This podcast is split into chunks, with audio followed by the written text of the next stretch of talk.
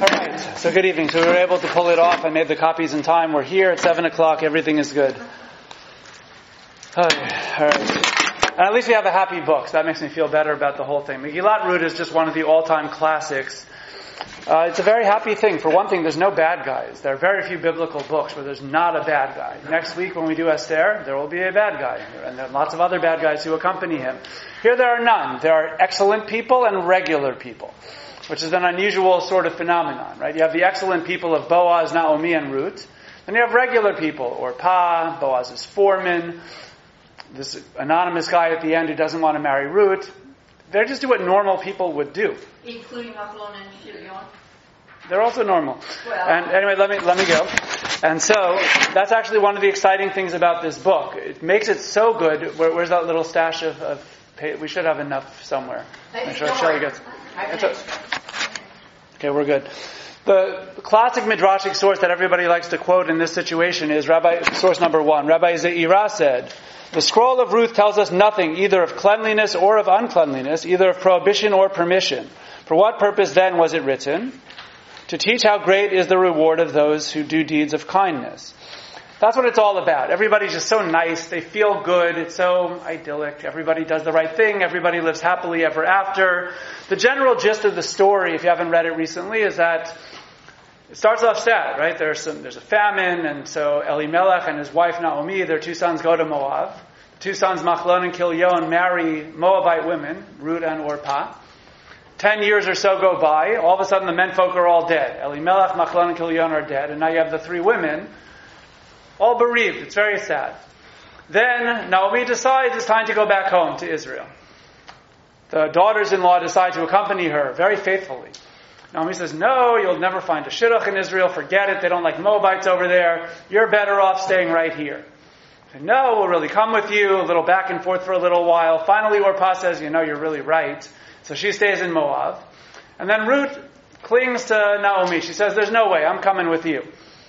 And so they go back and they're destitute. And so the way that you earn a living if you're destitute in a, in a farming Israelite society is that there are mitzvot to farmers to make sure that poor people are able to get their food. The way that you do it is you have to leave a corner of your field unharvested, let the poor people get that. There are various tzedakot that you give, and one of them, which is critical to this story, is gleaning. Gleaning is where the beggars follow the reapers. The reapers are busy harvesting, and if they drop stalks, those stalks can now be picked up by the beggars who are trailing along with the hopes of getting something. And hopefully you'll even get, hopefully you'll even get enough. Fortunately, as the story will have it, Ruth chanced upon the field of Boaz, who becomes the male hero of the story.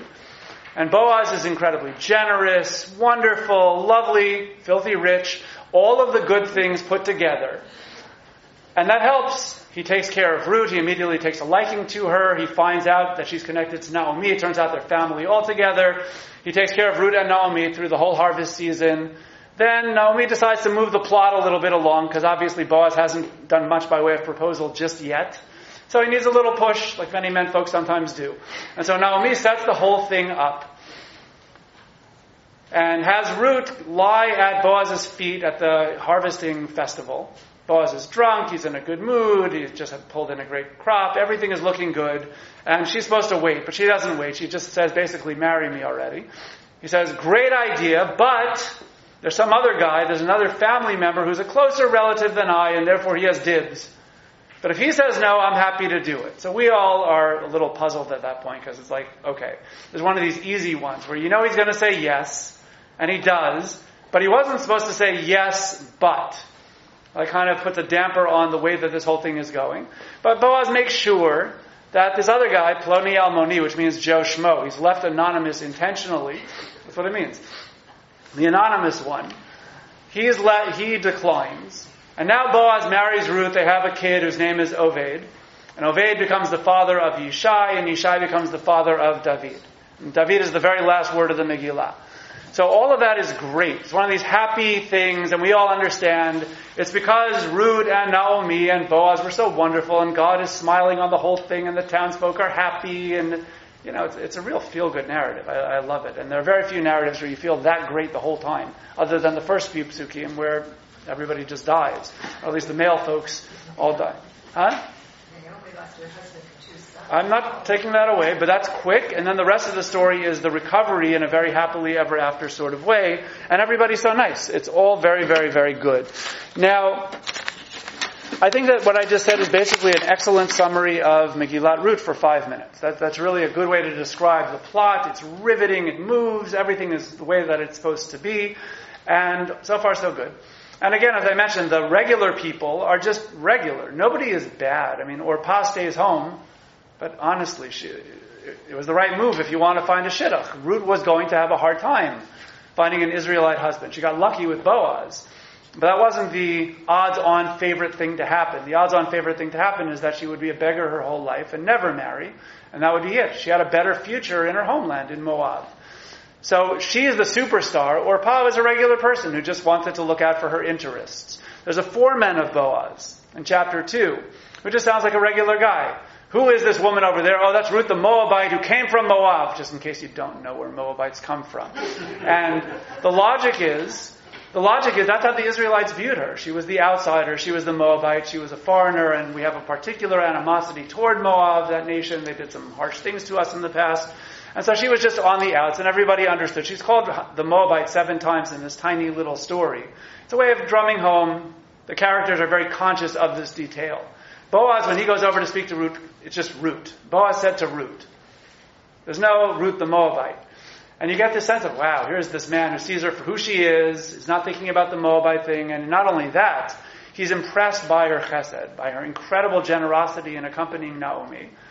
And so from that point of view, Boaz just stands out as this all-time superstar man.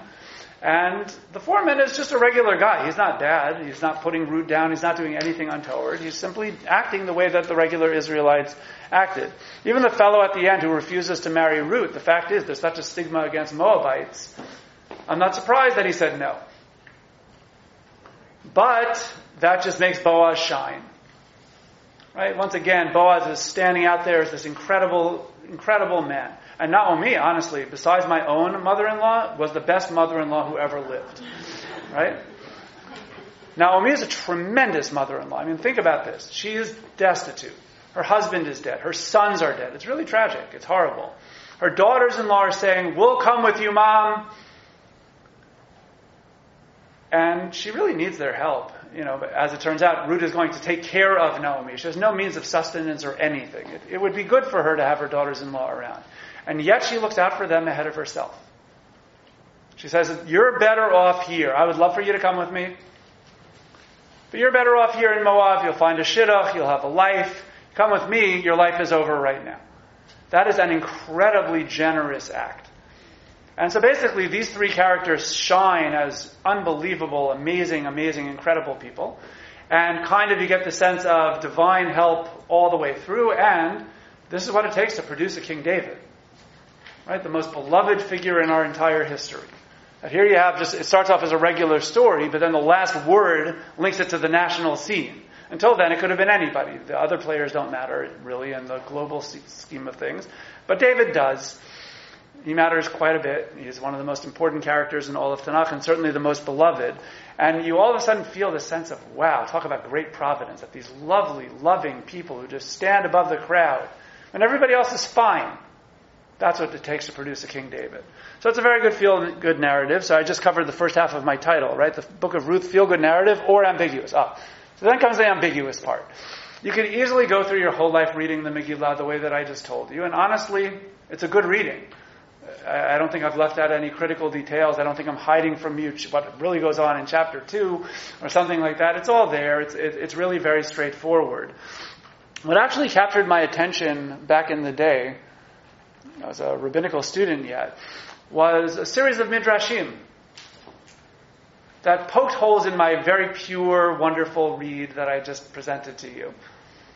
And made me at least go back to the text again, which is what good midrashim are supposed to do. Any good commentator is supposed to do that. Read it again. Just make sure you really read it right and make sure there's no other way to read it. And lo and behold, they decided and convinced me that there's another way to read the story too, which isn't dark, don't worry, it's not awful. But it's different from what I just told you. And that's what tonight is going to be about. So we'll start, we'll go through some of the key texts of Megillat Ruth, the book of Ruth. And we will see different ways of thinking about the major players and the major events that occur. So we start with the very beginning of the book, source 2. In the days when the chieftains ruled, there was a famine in the land, and a man of Beit Lechem in Judah, and with his wife and two sons, went to reside in the country of Moab. If you like puns, there are some really fun ones here. Like, for example, what does Beit Lechem mean, the town? House of food. so it's nice that there's a famine in the house of food. And then they go to Moab. Now, here it's not a pun, but there's a reason why there's such a severe stigma against Moab in the Tanakh, and that is because they're famed for their stinginess. They didn't feed the Israelites when they were crossing the wilderness. As a result, you can never marry them. So the idea that here are Israelites, Judeans, going from house of bread, where there is no bread, to stingy land, might be important, and several commentators think that it is. I like the literary stuff that's going on. The man's name, verse 2, was Elimelech, his wife's name was Naomi, which means, you know, Elimelech is a wonderful name. You know, my God is king. It's a beautiful, righteous name. Naomi means pleasant, pleasant right? Pleasant, it's a good one. And their two sons, Machlon and Kilion. And what do they mean? disease and something. Sickness and disease. Oh, lovely. You can just imagine at the Brit Milah, Elimelech gets up, Thanks, his, thanks God, thanks his wife, who's the big hero in all of this, as we all know. And then, and I'm naming my son Sickness and Destruction after their late grandfather. No, I mean, what kind of name is that? So, there are two possibilities, honestly. One is it doesn't mean sickness and destruction at all. They're perfectly normal names. Tzelofchad, if you remember the man in the desert who died, he had daughters. One of them was Machla. It doesn't mean sickness over there. It has more to do with Mechila, or forgiveness. Kilion likewise can come from kala, which means completion, in which case they're perfectly lovely names. Or they do mean sickness and destruction, and they're literary names, right? These weren't their real names, but they're, they're dead by verse 5, so let's give them some literary credit for dying. Let me just give me a chance to develop all. Okay, I love questions. Let me just get a chance to develop some stuff, and then we will hopefully have some time for questions in between. A third possibility is that they are nice names and that our sages already read in the sickness and destruction part, because again, they die so fast, it's very easy to see that. Be that as it may, they might not be these horrible names, but they might also be literary names describing what will happen to them within a moment. Ephrathites of Bethlehem and Judah. They came to the country of Moab and remained there. Verse 3. Elimelech, Naomi's husband, died, and she was left with her two sons.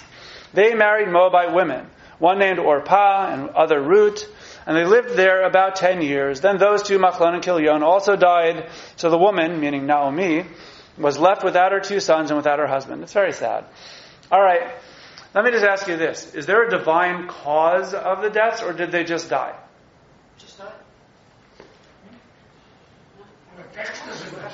The text doesn't say anything. Well, maybe because they married the uh, well, so maybe they married Moabites, or maybe they left the land in the first place. Yeah, maybe they left the land in the first place. So our sages really go out on this one because it's tricky. You have the situation where it doesn't say God smote them because they did what was wrong in the eyes of the Lord. Okay, then I wouldn't be asking the question. We would just read it and say that's how it goes. Here, there's nothing describing, just give me a moment to, let me just develop the whole situation. There's a moment where they're all dead quickly. And we, being good readers of the Bible, are used to these things often happening, happening for a reason. And that triggers a whole midrashic line of interpretation pertaining to they left the land. Maybe they left the land and should have been helping the poor. These were wealthy landowners over there. They should have stayed behind and helped everybody else. Note, everybody else stayed behind. It's not that the whole country migrated over to Moab right then. Right? So everybody else is fine being in Beit Lechem. So why did these guys go? So there's something negative, perhaps, from that point of view. And then you have the intermarriage thing. And that's one track. You will find the sense of divine, looking for divine causation. The other track is, no, we don't know how old Elimelech was when he died. He could have died of old age. Machlon and Kilion were married to Ruth and Orpah for over 10 years before they died. If the whole point is that they intermarried and God struck them down with that lightning bolt, don't wait for their 10th anniversary party. Kill them right away, and then we understand. Okay, they married Moabites dead. Right? That's not what happened here. The fact that there's a delay suggests that there's no reason to read anything whatsoever into this. The text doesn't say anything, and we shouldn't even think that, there, that there's a divine causation behind it. I mean, God is ultimately responsible for everything. But there's no sense of punishment, in which case this is background. That's how Ibn Ezra reads this. This is background. The point is we have to quickly fast forward, get these men dead, because the story is not about them. It's about the women. So, and it's about specifically how these women react to this terribly tragic situation. So don't belabor the point. They're dead. We don't know why. It's not even interesting to the author of the Megillah. And now we can tell the story. So there's two fully good ways of reading this story. And you should know, you could read the whole Megillah this way. You could read it as, well, why does everybody live happily ever after at the end? It could be divine reward for their exceptional acts of kindness toward one another. Could be. Or it could be, we don't know what God's role is, and the people just did good things. And when people do good things to each other, that means that now they're doing better. There's no necessary sense of reward and punishment in the story either. Okay, so you actually could read, you, will find for yourself when you go through the whole Megillah tonight after we're done, or at least by Shavuot, which is when we traditionally read it, that you could read this whole thing as sin, punishment at the beginning, chesed, reward later on, doing mitzvot and reward later on. Or you could say divine causation is totally in the background in this story. And there's simply no way to know what is God's role or why these things are happening, but people did good things to each other, so there is a happy outcome, and we should thank the nice people of the story rather than thank God. There's a third possibility. Always third possibility, yeah? It's part of a greater plan of God's. Okay, I, I, I, would say that that's a fair read of anything. I'm just saying, what I'm interested in what the text. You're right. Theologically, of course, you're right. I'm interested in what does the text say. So I'm telling you, you can actually read the text both ways. Yeah. With all the tests that she experienced, Naomi changed her name, as I heard it, to Amara, which means bitter. You're right. So this this showed how needy this old woman was, and how very good, how unusually good her daughter-in-law was. I fully agree. There, there's no question that these points are correct. That indeed, Ruth is incredible, and Naomi didn't change her name in some legal sense in going down to City Hall and filling out forms. She just told her friends, "Call me bitterness because I'm I'm having a tough time here." She lost her husband and her sons. I don't blame her for feeling very bitter. Some recent articles try to liken her to a Job character, and they find literary parallels. Because again, She's not suffering because people are sinning. She's suffering for no reason at all, as far as we are concerned. And so, Nabuch is very, very, very sad. Okay. Indeed. Indeed. They're amazing, and, and we're going to keep on talking about that amazingness. Okay, then comes the part that, you know, I paraphrase a lot of this stuff. I want to look at a couple of the key verses where Naomi tells her daughters-in-law that, you know, she says it's time to go back after the famine. She tells her daughters-in-law, stay here, you're better off here finding a shidduch, finding a, finding a husband. And they say, no, we're going to come. And then Naomi piles it on. If you look at source 3, may the Lord grant that each of you find security in the house of a husband. And she kissed them farewell. They broke into weeping. And she goes on and on and on. Finally, Orpah breaks down and goes home. And then Naomi is like, okay, one down, one to go. So she said, see, your sister-in-law has returned to her people and her gods. Go follow your sister-in-law.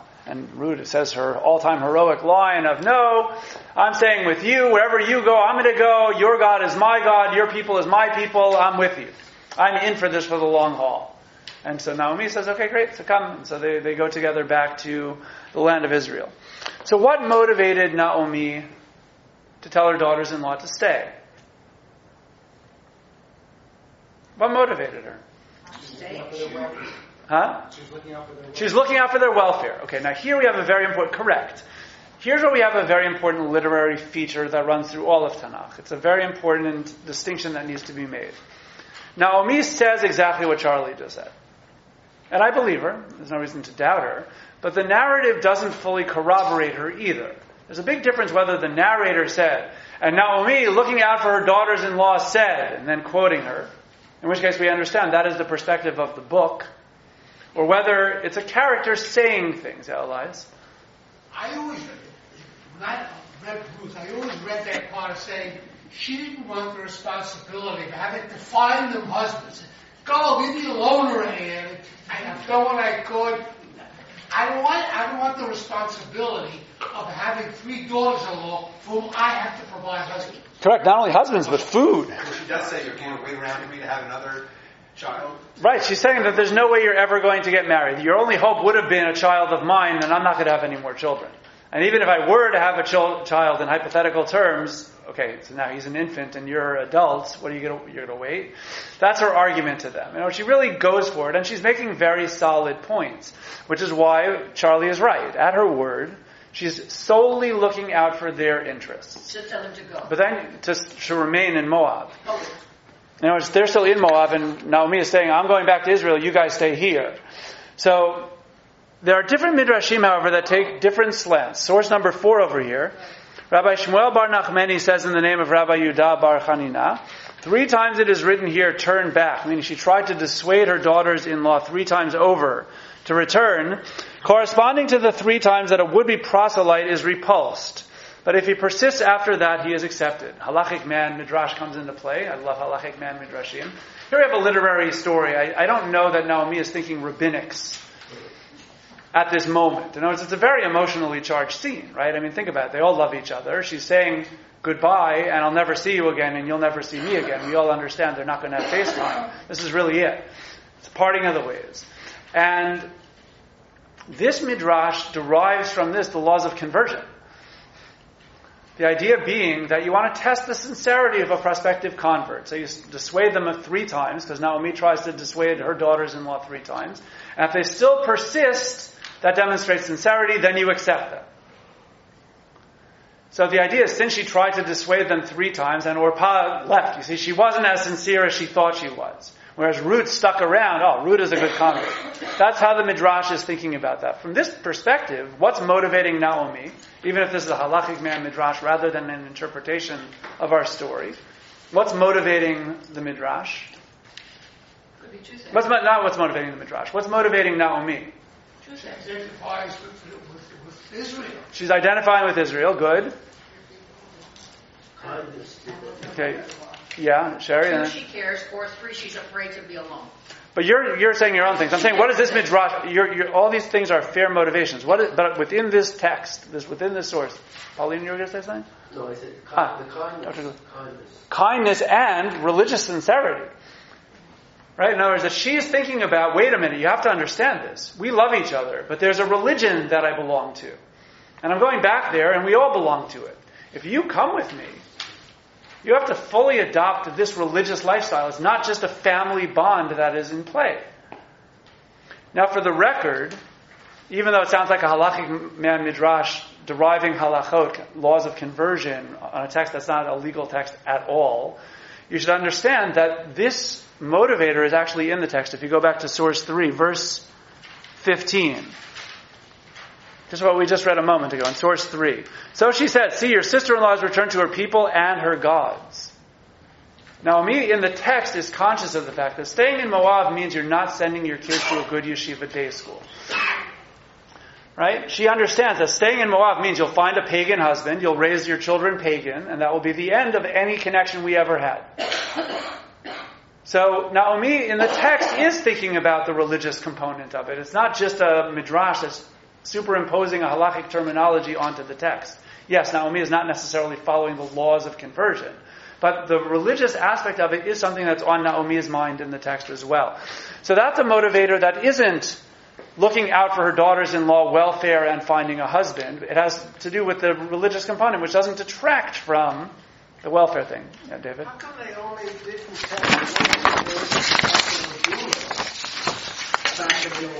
You're raising a very important point in general, which is that even the reader takes a while to catch on that there's a field in play.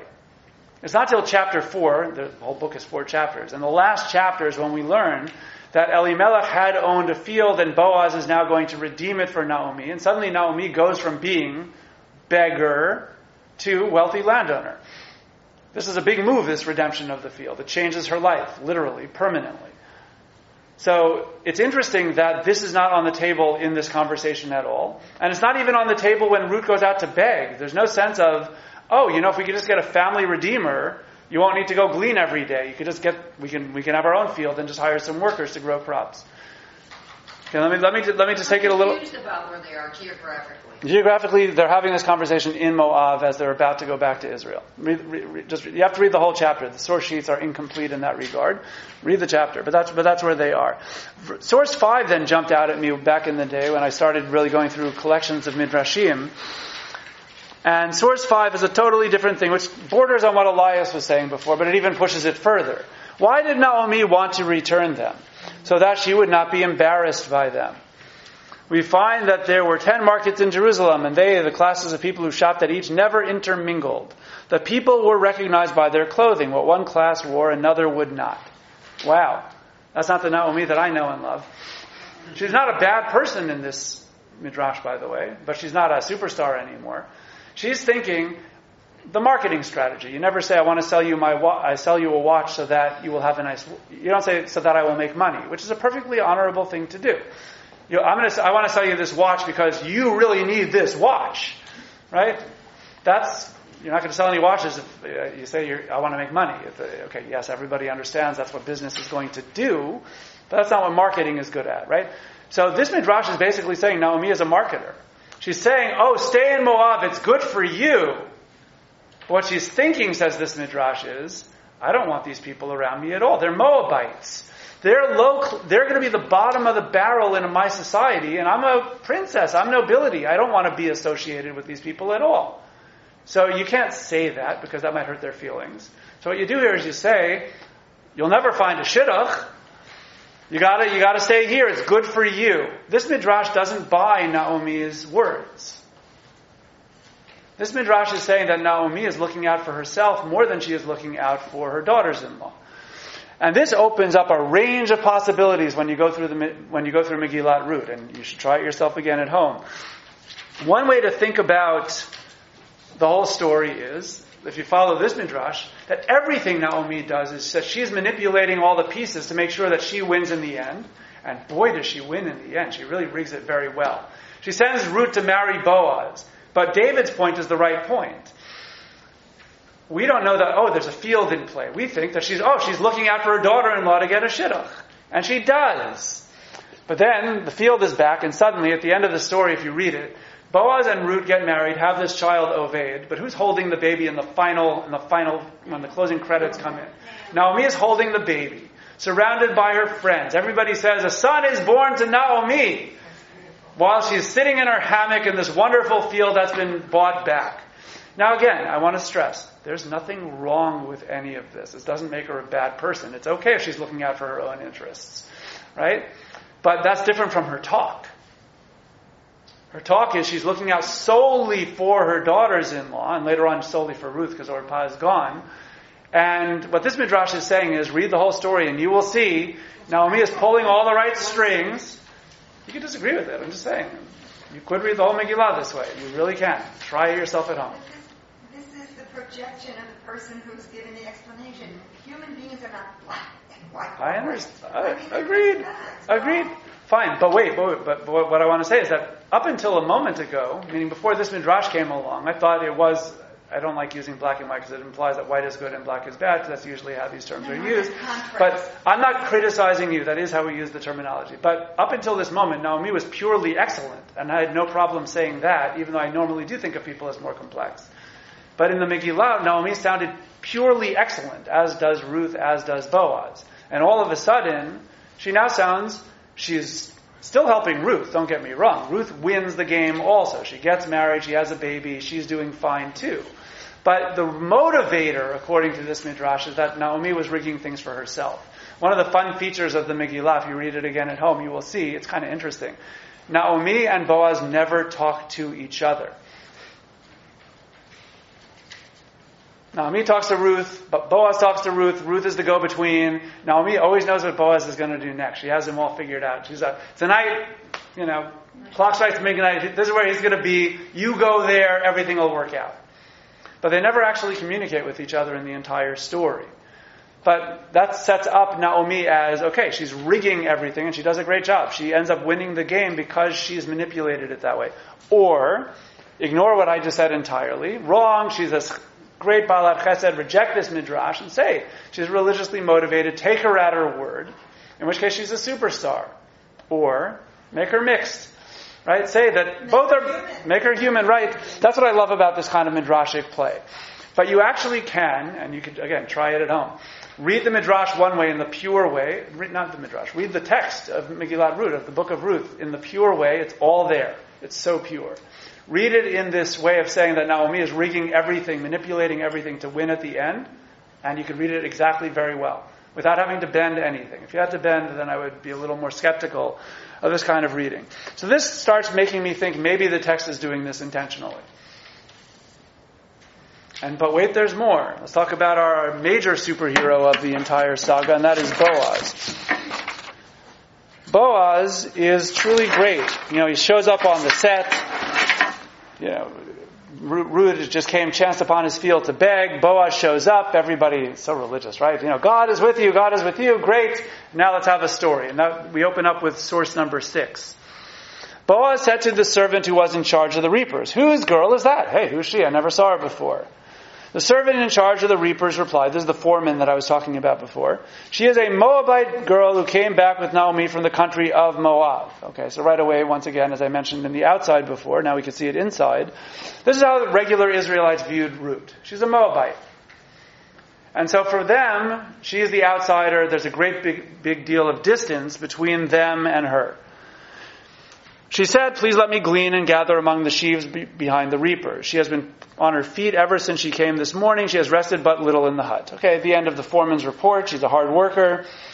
Then Boaz strides on over gallantly to Ruth and says, Boaz said to Ruth, and again I mentioned there before, it doesn't say Ruth the Moabite, but he's not viewing her as a Moabite. Listen to me, daughter. Not a great pickup line, honestly, but uh, the reason why he calls her daughter, by the way, is it's a generational thing. This is how they refer to some. She is significantly younger than he is. So this was a perfectly normal way of reply to speaking to her. It doesn't in any way speak of a relationship of that kind. He could still marry her in the end, and, and there could still be a good, you know, loving relationship from that point of view. Daughter simply refers to the big age gap between Boaz and Ruth. Listen to me, daughter. Don't go to glean in another field. Don't go elsewhere, but stay here close to my girls. The Midrash exploits that. He doesn't say stay close to my workers because he doesn't want her with the men folk because maybe he'll, she'll fall in love with one of them or one of them will fall in love with her. Stick with the girls. And then when, it's not in the source sheets, but at the end of the chapter when Ruth comes home to Naomi, so what happened today, Naomi asked? Well, I chanced upon this field of some nice man named Boaz who took such good care of me, and he said I should stay close to his workers. She says workers. And then Naomi, who remember, at least in a technical sense, didn't overhear the conversation that we just read, say, It's Boaz? Wow! Baruch Hashem, this is good news all around. Stay close to his girls. She also, you know, her light bulb goes on. So she and Boaz are thoroughly in sync. In other words, Boaz wants her to stay away from the menfolk and just maybe he can have attention, shower attention on her. And Naomi is thinking, here's our savior. So, you know, don't, don't fall in love with anybody else. We need, we need Boaz. We need, we need you to find Boaz. And that's the way it's going to be. But Boaz right away stands out as being incredibly not into the Moabite stigma. He treats her very, very well. And then there's Beverly. A quick question. Does, um, do we know if um, Naomi knew about Boaz? Because you said he um, randomly wandered to this to Boaz. Right. She didn't say, "Why? Hey, we have a wealthy cousin Right. down the block. Go to him. Things she will." Be. didn't read this part. She didn't. That part really was quote unquote by accident. Uh-huh. The text even says, "Vayikreha mikret," Uh, you know that that she chanced upon. That she chanced upon the field. So we might say this is a divine coincidence, which it probably is. But all the same, by Yikar mikreha, the idea that as fate would have it, as chance would have it, she. So that was not rigged at all. Okay, Once she comes home that evening Right. with a lot of grain, and I'm going to explain why in just a moment. Naomi's like, wait, were you gleaning or did you rob a bank?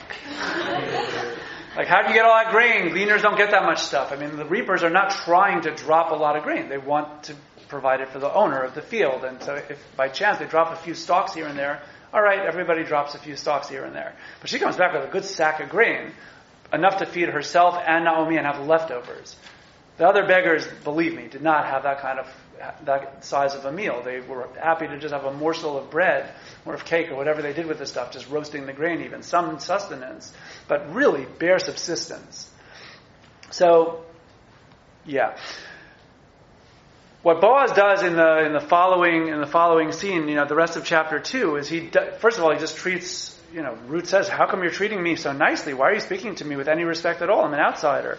Source 7. Boaz said, well, source 7, before the verse that I have over here, Boaz says, I heard what you did for Naomi. You're amazing. May the Lord reward your deeds. May you have a full recompense from the Lord, the God of Israel, under whose wings you have sought refuge. May God reward you for your amazing chesed. It's such a beautiful line. And the whole point is that Boaz respects Ruth as a woman of chesed, that she's a true, kind, dedicated, loyal person. And Boaz says, you know what? You're so wonderful to Naomi, I'm going to be wonderful to you, and may God be wonderful to you too. And you're smiling away. That's why it's such a good book. It's so nice. It's, it's really so wonderful. What Boaz does, that's what he does to her face. What does he do behind her back? He tells his workers, make sure to drop handfuls of grain. And, and you men, don't you dare harass her. Right? He protects her. He makes sure that she gets lots of extra help. He even invites her to eat with the field workers, which is a much better deal than eating with the beggars. There's bread over there. There's nice pita and vinegar. There's popcorn. There's all kinds of good stuff, which you don't get when you're a beggar. But he treats her with a lot of respect. So both to her face and away from her face, he's helping her, which is why Naomi was like, whoa, whoa, whoa. What's in that bag? There's too much. And then when she finds out that it's Boaz, all the light bulbs go on. It's really awesome. Not only that, but when Ruth then in the next chapter sleeps at Boaz's feet and proposes, and Boaz replies in source 8 over here, he exclaimed, Be blessed of the Lord, daughter. Your latest deed of loyalty is greater than the first, in that you have not turned to younger men, whether poor or rich. And now, daughter, have no fear. I will do on your behalf whatever you ask. For all the elders of my town know what a fine woman you are. What a terrible translation. The Hebrew is Eshet Chayil. And you should know that Ruth is the only woman in all of Tanakh who actually is called an Eshet Chayil. Besides the typological one in the book of Proverbs that we might sing about on Friday night, depending on our custom. But that's, that's a typological woman. It's not talking about a person. Right? Here we're talking about Ruth. She's the only one who is called Eshet Chayil. That's a very nice thing for Boaz to say. So fine woman doesn't, I don't know. Even just do woman of valor would be better. Like, you know, do the standard old translation of Eshet Chayil. That's better than fine woman. It's a, it's, a, it's a very nice thing that Boaz says. So here you're cheering away. Boaz is great. Happily ever after. What a gallant man. Ploni Almoni, the anonymous guy who declines, we understand why he declines, but Boaz, oh, he's willing to marry the Moabite and not even think of her as such. Here's the man, he deserves her. She is the nicest person on the planet, Ruth. Boaz is the nicest man on the planet. What a great shidduch. What a happily ever after the end. It's great. And then you, then you, uh, read one midrash that shakes you up a little bit. Rabbi Isaac commented, source number nine.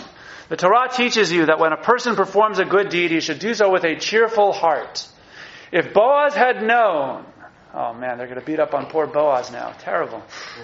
If Boaz had known that the Holy One, blessed be He, would have written of him that he gave her parched corn, he would have given her fatted calves.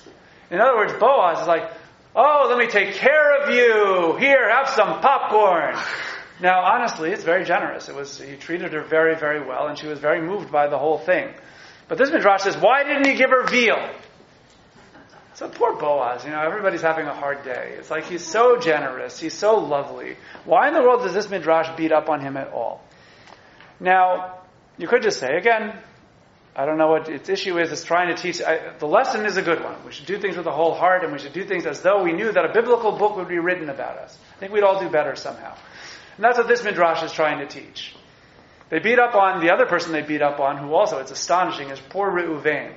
When they're about, the brothers are about to sell Yosef, you know the drill. Reuven is the real hero of the story. He heroically says, let's throw him in the pit, and the whole plan is rescue.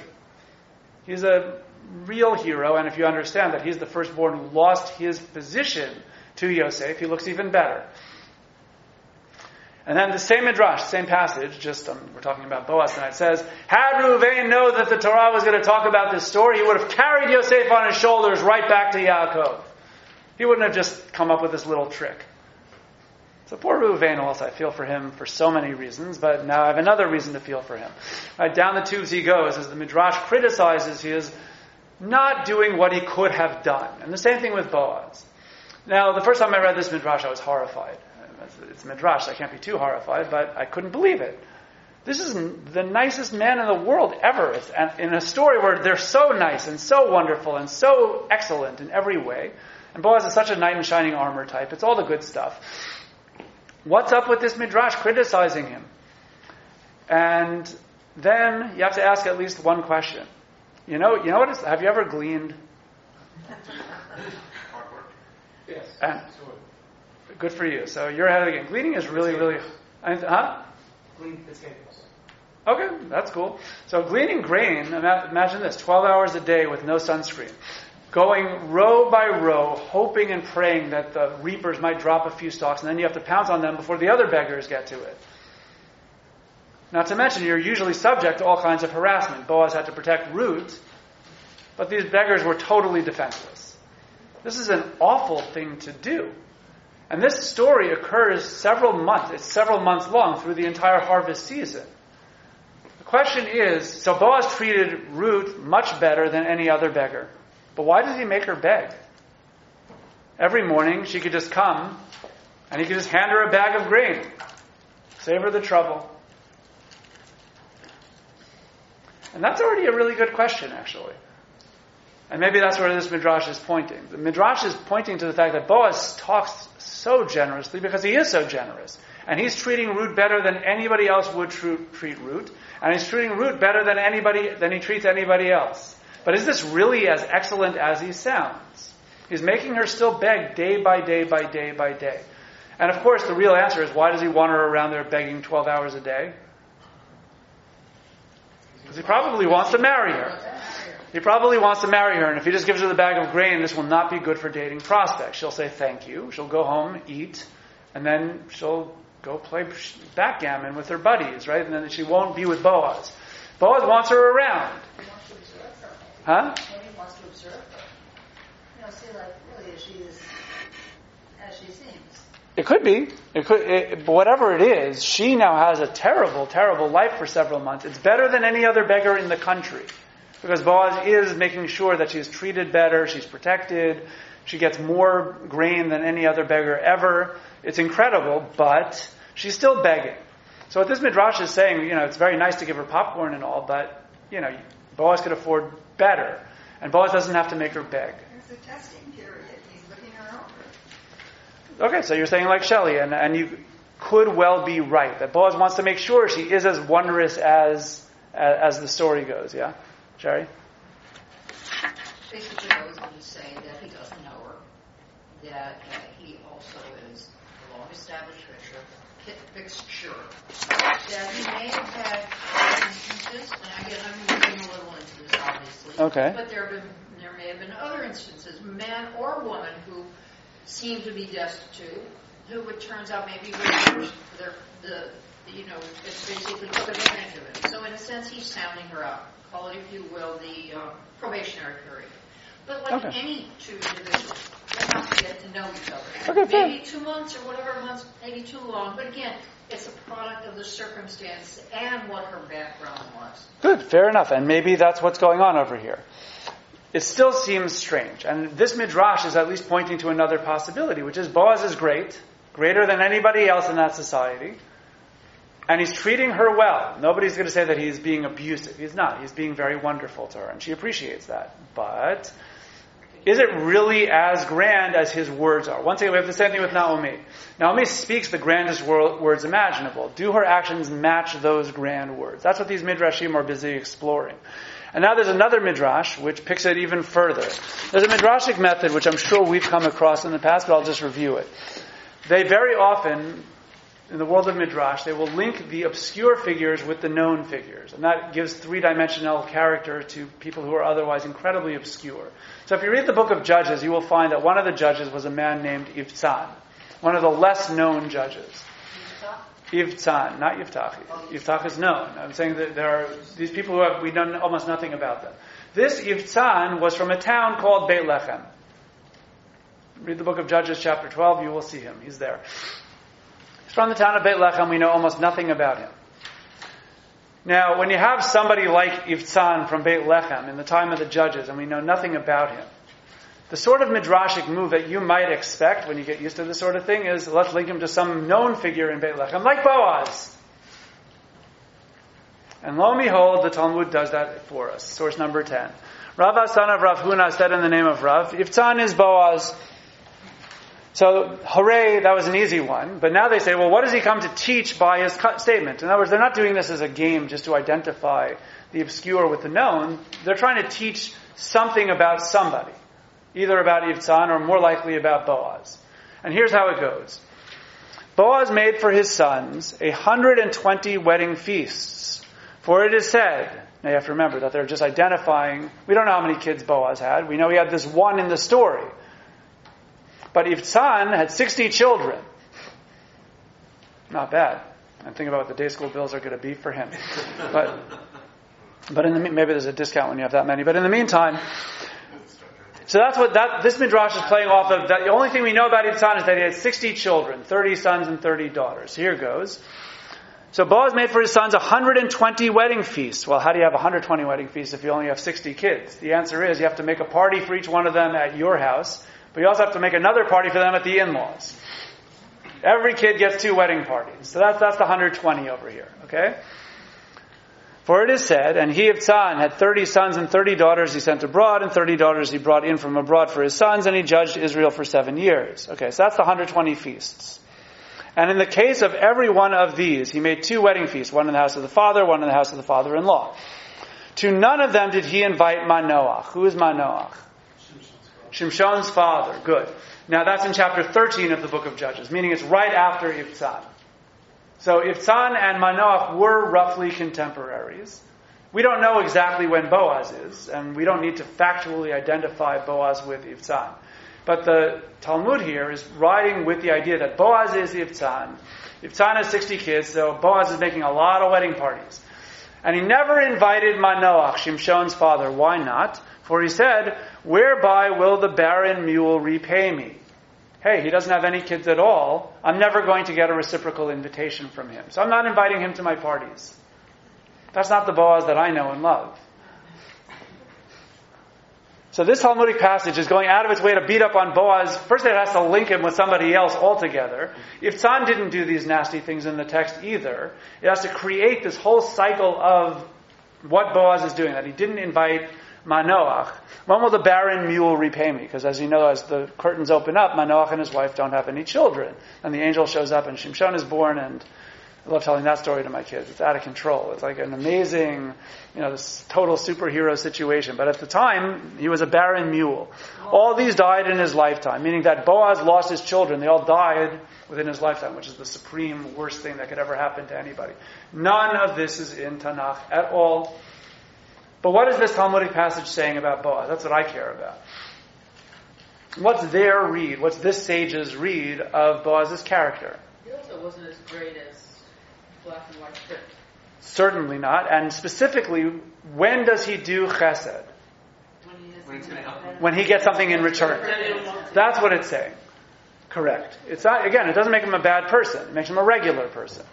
A regular person who is going to do nice things for people as long as he knows that he'll get a, something in return. Maybe he's more astute. Yeah, It's In a- other words, he's not going to get stung twice by anyone. correct. But, but, but it's, that, the point of the Talmudic passage is that he's, wa- I'm happy to do something nice for you, but I expect that you will do something nice for me in return. If I don't think that you can do something nice for me in return, then I'm not going to do anything for you, Joe. No, we call it classic sugar daddy. A what? Classic sugar daddy, especially, I think, I mean, I see so far actually, nobody keeps commenting on the big, you pointed out earlier, this big age difference. You know, he's not married, here's this young girl. And notice he doesn't, you know, hit upon Naomi, you know, like she's close to his age, you know, he could have done that, but he goes for the younger one, so that's his personality. Right, and, and so exactly right. So now again, there's nothing bad about Boaz's wanting to marry Ruth. And he takes very good care of her, and he takes very good care of Naomi. Nobody's going to say that he's a bad person. He's a wonderful person. But the question is, what's driving him? The simple reading of the Megillah is what's driving him is that he has a huge heart. What these Talmudic passages are saying is, wait, he actually didn't stop Ruth from begging. He went on for months, and had Ruth not proposed at his feet, this could have gone on for many more months. We don't know. Right? Everybody's getting antsy at that point in the story. And he won't do something unless he knows he will get something in return. Meaning, this could explain why he kept her around. Not only to check her out and make sure her character was good, which I'm sure he also is doing, but it's also in part because he wants to marry her. And by the way, one interesting comment going back to source number, we have read it already, source number eight. It's very interesting that Naomi's whole sell for why Ruth and Orpah should remain in Moab is they'll never find a shidduch in, in Israel, meaning Boaz is a su- surprise. But look what Boaz's perspective is in source 8. He exclaimed, Be blessed of the Lord, daughter. Your latest deed of loyalty is greater than the first, in that you have not turned to younger men, whether poor or rich. As far as Boaz is concerned, Ruth never would have had a shidduch problem.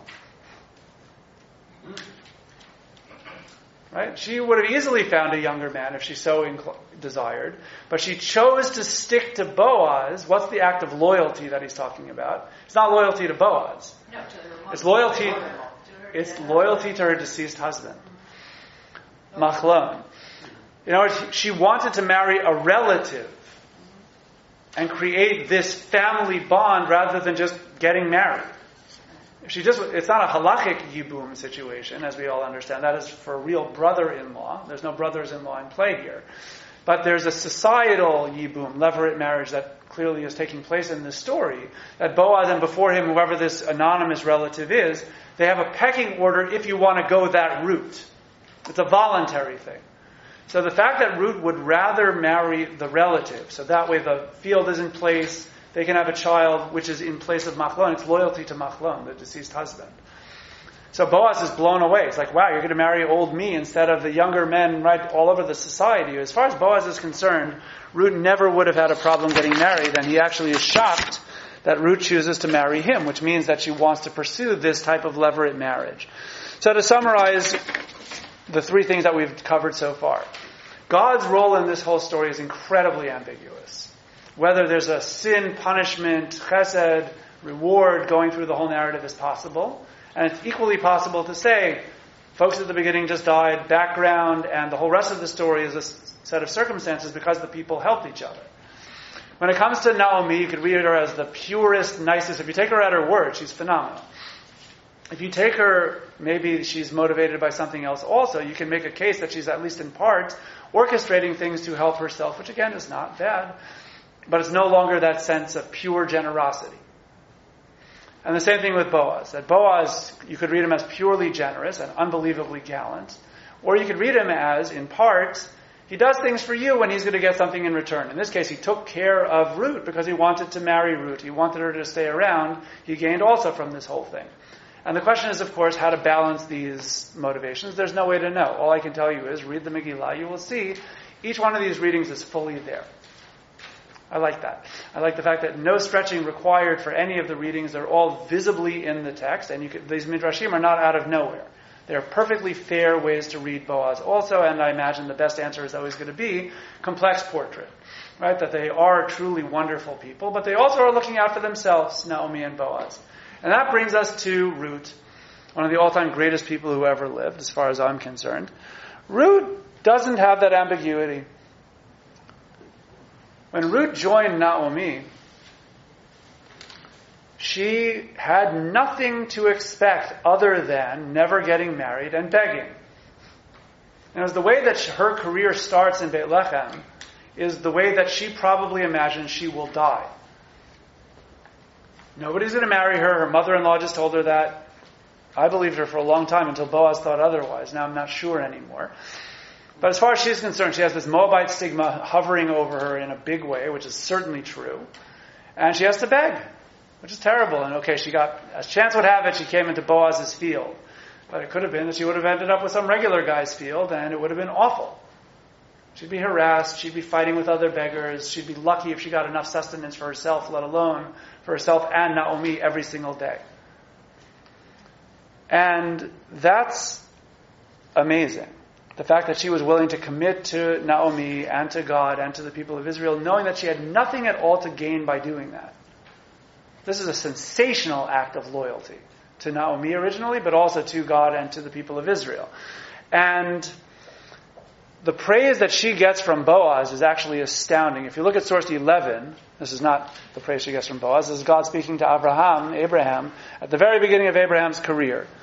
The Lord said to Abraham, Go forth from your native land and from your father's house to the land that I will show you, which is a big, big deal, right? He has to drop everything and go to a different country. I will make of you a great nation. I will bless you. I will make your name great, and you shall be a blessing.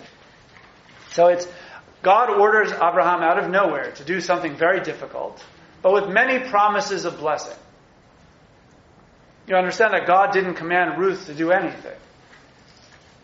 And look at what, when Ruth says, How come you're treating me so well? Source 12.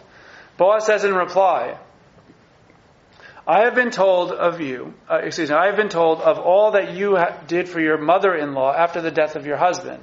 How you left your father and mother and the land of your birth and came to a people you had not known before. Sounds like Boaz is thinking about Abraham. Right? You left your land and your family and everything to come to a land that's not yours. And she was doing it for God. But look how much better Ruth is by contrast, not to put down Abraham at all. He's one of my all time favorites as well. Uh, Ruth wasn't commanded by God to do anything, this was voluntary. And she wasn't expecting blessings. God promised Abraham a lot of blessings in exchange for this difficult commandment. Ruth has no promise of anything other than you'll never get married and you're going to have to beg. From this point of view, you understand why she has to be called the Eshet Chayil. She's the only person who's ever called the woman of valor in the entire Bible. That's really an amazing, really an amazing feature of her. So let's summarize the two reads of the text and how you could understand both of them. One read of the text is the reading that I started with in the first six minutes or so tonight. That there are three spectacular characters in our story Ruth, Naomi, Boaz. They're all superhumanly amazing. And they're to be contrasted with the regular folk. And then either, since these people are so spectacular, God rewards them, or since they're so spectacular, they help each other and everybody wins. Naomi is saved in the end. She has her field. She's wealthy. She has her friends back. She's, a, she's kind of like a grandmother. She's holding the baby. Everything is looking great. Ruth wins in the end. She's taken care of by wealthy Boaz. Boaz is lovely. She has a child who turns out to be the grandfather of King David. Everything is great. Boaz comes out on top. He married the person he wanted to marry. Town is thrilled. Everybody's looking so happy. Everybody's singing the praises and blessing all of them.